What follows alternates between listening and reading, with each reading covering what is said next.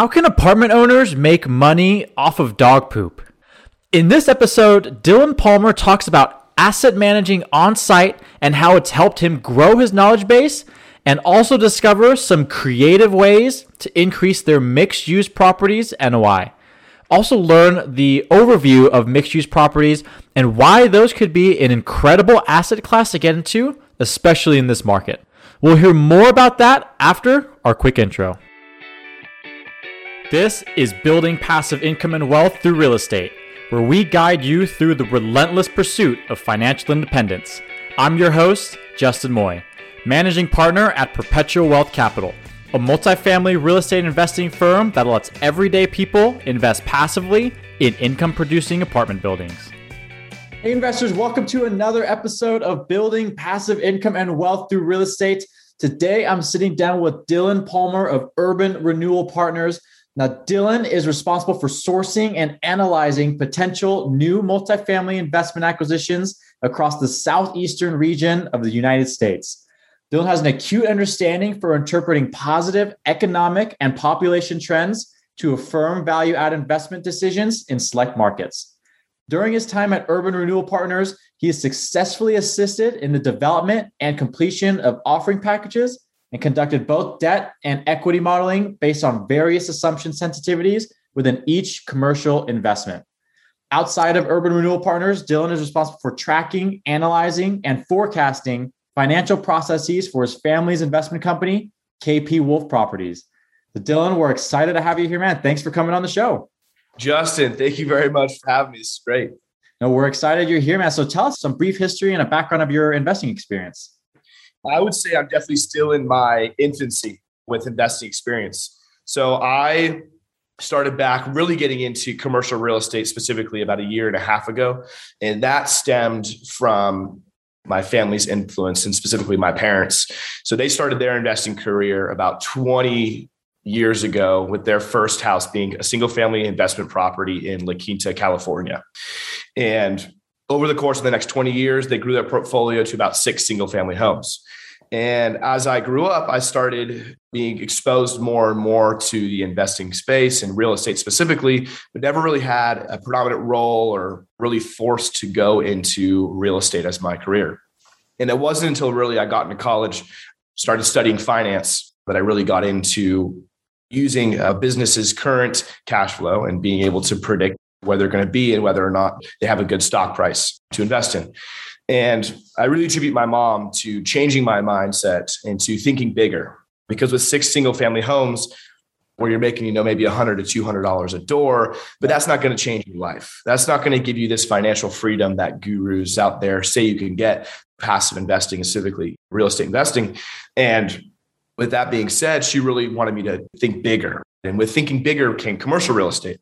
And when I started diving into commercial real estate, a light bulb just went off and I just fell in love and just completely dove in head first. Now, with commercial real estate, the difference between smaller residential single family homes is that there's a lot more influence from emotional buyers the first single family home and their market manipulation is a lot different with commercial real estate it really is just down to the numbers right to facts yeah. and you're purchasing a business at the end of the day and the question is will this investment what you're purchasing it at now are you able to either increase the income streams or decrease the expenses in order to make the business more valuable.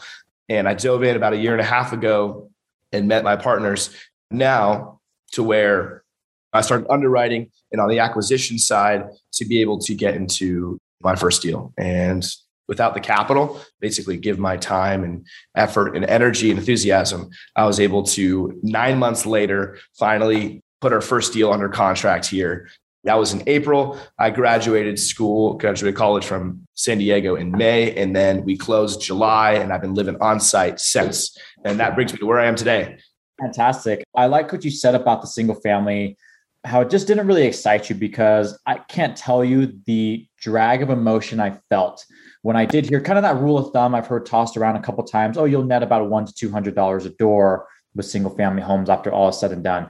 I just thought to myself, well, there's no way that people are really making a ton of money like that. I mean, you have to have hundreds, thousands maybe to change your life. And when you talk about, like you said, life changing, a couple hundred bucks a month, I'm not here to discount it at all, but with all the risk involved, that just wasn't really feasible to me.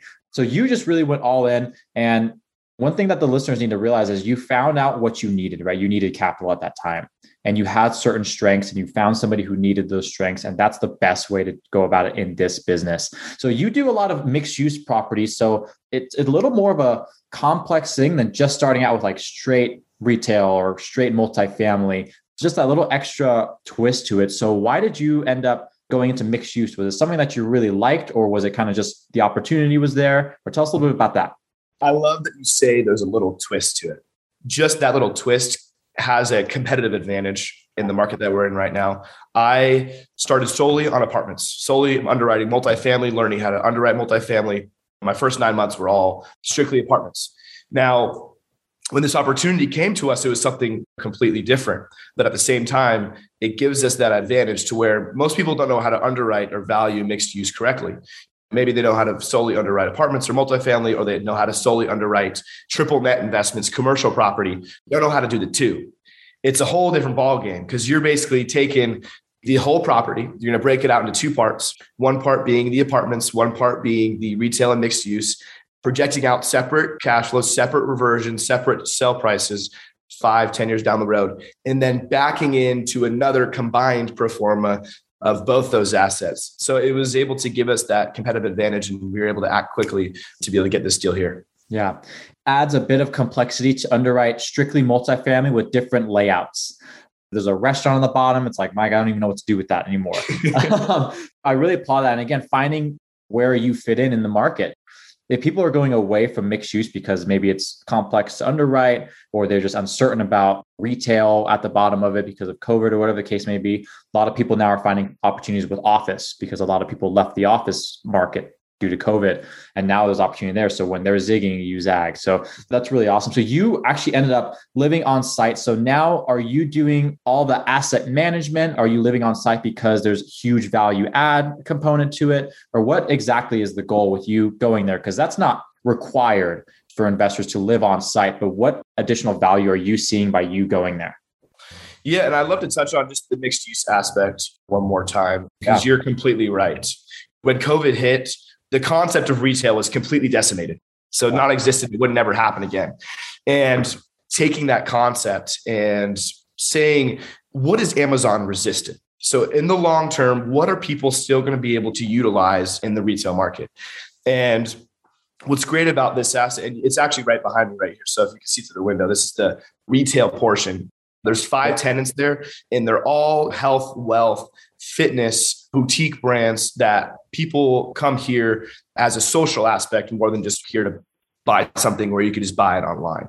And with the mixed use, those triple net cash flows to project out risk adverse cash flow over long periods of time last month had two tenants potentially rolling and we were able to get them extended to five year leases which is huge. So now we can say over the next five years we know exactly where our cash flow is going to be on the triple net portion. When we took over here there was almost 40% vacancy. So there's 31 apartment units and there were 11 vacancies at the time yeah. So that's where we were able really to go in there, renovate all the 11 units, bring them up to market. Average rents before around $500. We're able to get now 699. So you have a really good risk adjusted return with the mixed use asset. You can see it as the best of the both worlds too, because with triple net and with those larger commercial properties, the difficulty lies within leasing as opposed to multifamily, the difficulties in turns and turnovers and repairs and maintenance. So if you have, you know, for the next five years, you've got that covered, you can have a little more breathing room for your value add, or you can weather more of a storm if your repairs take longer. You have that big value add there. Has being on site helped you with pushing that process along? Are you really involved in that value add, the contracting portion of it? Or what exactly is the role you fill while you're being there? Are you strictly the asset manager? Are you leasing out the units? Or what are you doing by being on site? Yeah. So, first off, we do have an on site manager. He is the property manager, and my role is more on the asset management side. So, it's the systems, the workflows, good partnerships with these vendors, and then also being able to take the numbers, see where we're at right now on our profit and loss, and be able to tweak and adjust different things from a thousand level helicopter view than being on site every day. Now, I had a decision when I graduated in May. I love this business, I'm all for it. And I either had to still continue to learn from 3,000 miles away in California, or I had the opportunity to go across the country here in Lexington and learn it from the ground up how the sausage is made day in and day out, how this business is worked. And I was very fortunate to where I chose the latter. My mom came with me. We drove out together from California and I live here on site. And I can't tell you, pride myself on learning how to like understand how a lot of these intricacies of real estate really comes down to, and specifically apartments. And it's great to see that all the work that we've done on both the interior and exterior, how grateful these tenants are. Yesterday, a gentleman who lives in one of our units, when we took over, he's been living there for 12 years. And we were able just now to move him to a brand new unit with new flooring, new painting, new lighting, new appliances. That just makes me so happy that he has a better living condition and he's very proud of it. So, yes, I would say 100% tenfold. I would not have done it any other way. And having that direct impact on tenants, because nobody wants to live somewhere where the owners just neglected it. But there's a lot of people that want to rent. I mean, there's a community aspect of it. You have the retail space below. I mean, a lot of people may want to stay there, but with an absentee owner or an owner that has let the building get, what do you say, 30% vacant or 40% vacant, that pride is just not there. How is living on site or managing that asset really affected the way you look at acquisitions? I imagine it's really helped with your ability to underwrite in the future as well. Being able to be on site and watching the construction and knowing the exact expenses that come out, how much it costs to do lighting, to do appliances, to all new painting, down to a square foot base. When we're looking at similar assets in the area, I know that it's going to take $8 a square foot to do an entire turn. So now in my underwriting, when I'm looking at where we're able to achieve rents, what rents are at now, and what it's going to cost us to get to that position, I have it down to a T. The confidence part of it is huge because before doing your first deal, it's all very abstract and you're just really trusting the process, trusting your partners, your teammates. Once you actually see the process you go through, it's like, this is what it's going to take us to get each unit to this exact level. And we know exactly where the market's going to be. We use the same exact turn every single time be able to pencil in accurate numbers when looking at new deals. Just having that knowledge is so valuable. I mean, even a couple of dollars off a square foot, underestimating a cost of a turn or a value add can really, really skew those things. It's one of the most important things when underwriting. And that's again why some people are afraid to underwrite big value adds because there's a lot of that risk. There's a lot of reward with it, but there's a lot of things that you can misinterpret or misunderstand. And so, really being on site and having that experience going to help you tremendously. Of course, with this property, bringing the vacancies down, occupancy up. What are some other ways that you guys increased the value and the income of the property? One of the other things that we implemented was laundry. So initially, there was just laundry that was available for the tenants. Partnered up with a group called PayRange. And PayRange is a software based application to where you can do in charge for your laundry. So it's very simple to use. They take, I think it's like three cents on the dollar for just using their software. So it's very cost effective and that just goes straight to our top line. Another thing that we've implemented on the top line is going to be pet fees, so monthly reoccurring income for pets. And it's a very minimal amount of work to keep the space a lot cleaner for your residents, but also you know you're able to increase that top line if those issues do happen. Talking about unique ways to increase that income. I mean, that's something that's so rare that you don't really see a lot. I'm curious, have you gotten pushback from tenants a mixture of people and how they feel about having pets in their rentals anyways. Personally we're fans. We do like having those pets in there. Does increase the top line but it also 60 or 70% of households have a pet. But what has the feedback from residents been who are bringing pets? They actually are appreciative of it. And then another thing with that is one thing that i thought of when you mentioned about pushback by tenants is the noise. Sometimes there's complaints from people about you know having pets in units. We fully encourage it, but what we do say is that if you are leaving your house, you, know, you have to create your pet, and that has actually eliminated a lot of issues as far as tenants reaching out to our on-site manager and saying there's a dog barking. So that's something that maybe helps out a lot with noise a lot of those things again you're not really going to learn until you get that first deal you really get in there and then also if you're on site you're going to learn all those things and how you mitigate those small problems that can all add up to the at the end of the year costing some real expense because every time the manager has to go and acknowledge a complaint or a pet complaint i mean that's time that's going to add up and you're paying for that time What other ways are you tracking performance of the property? Do you use any tools, software that you would recommend?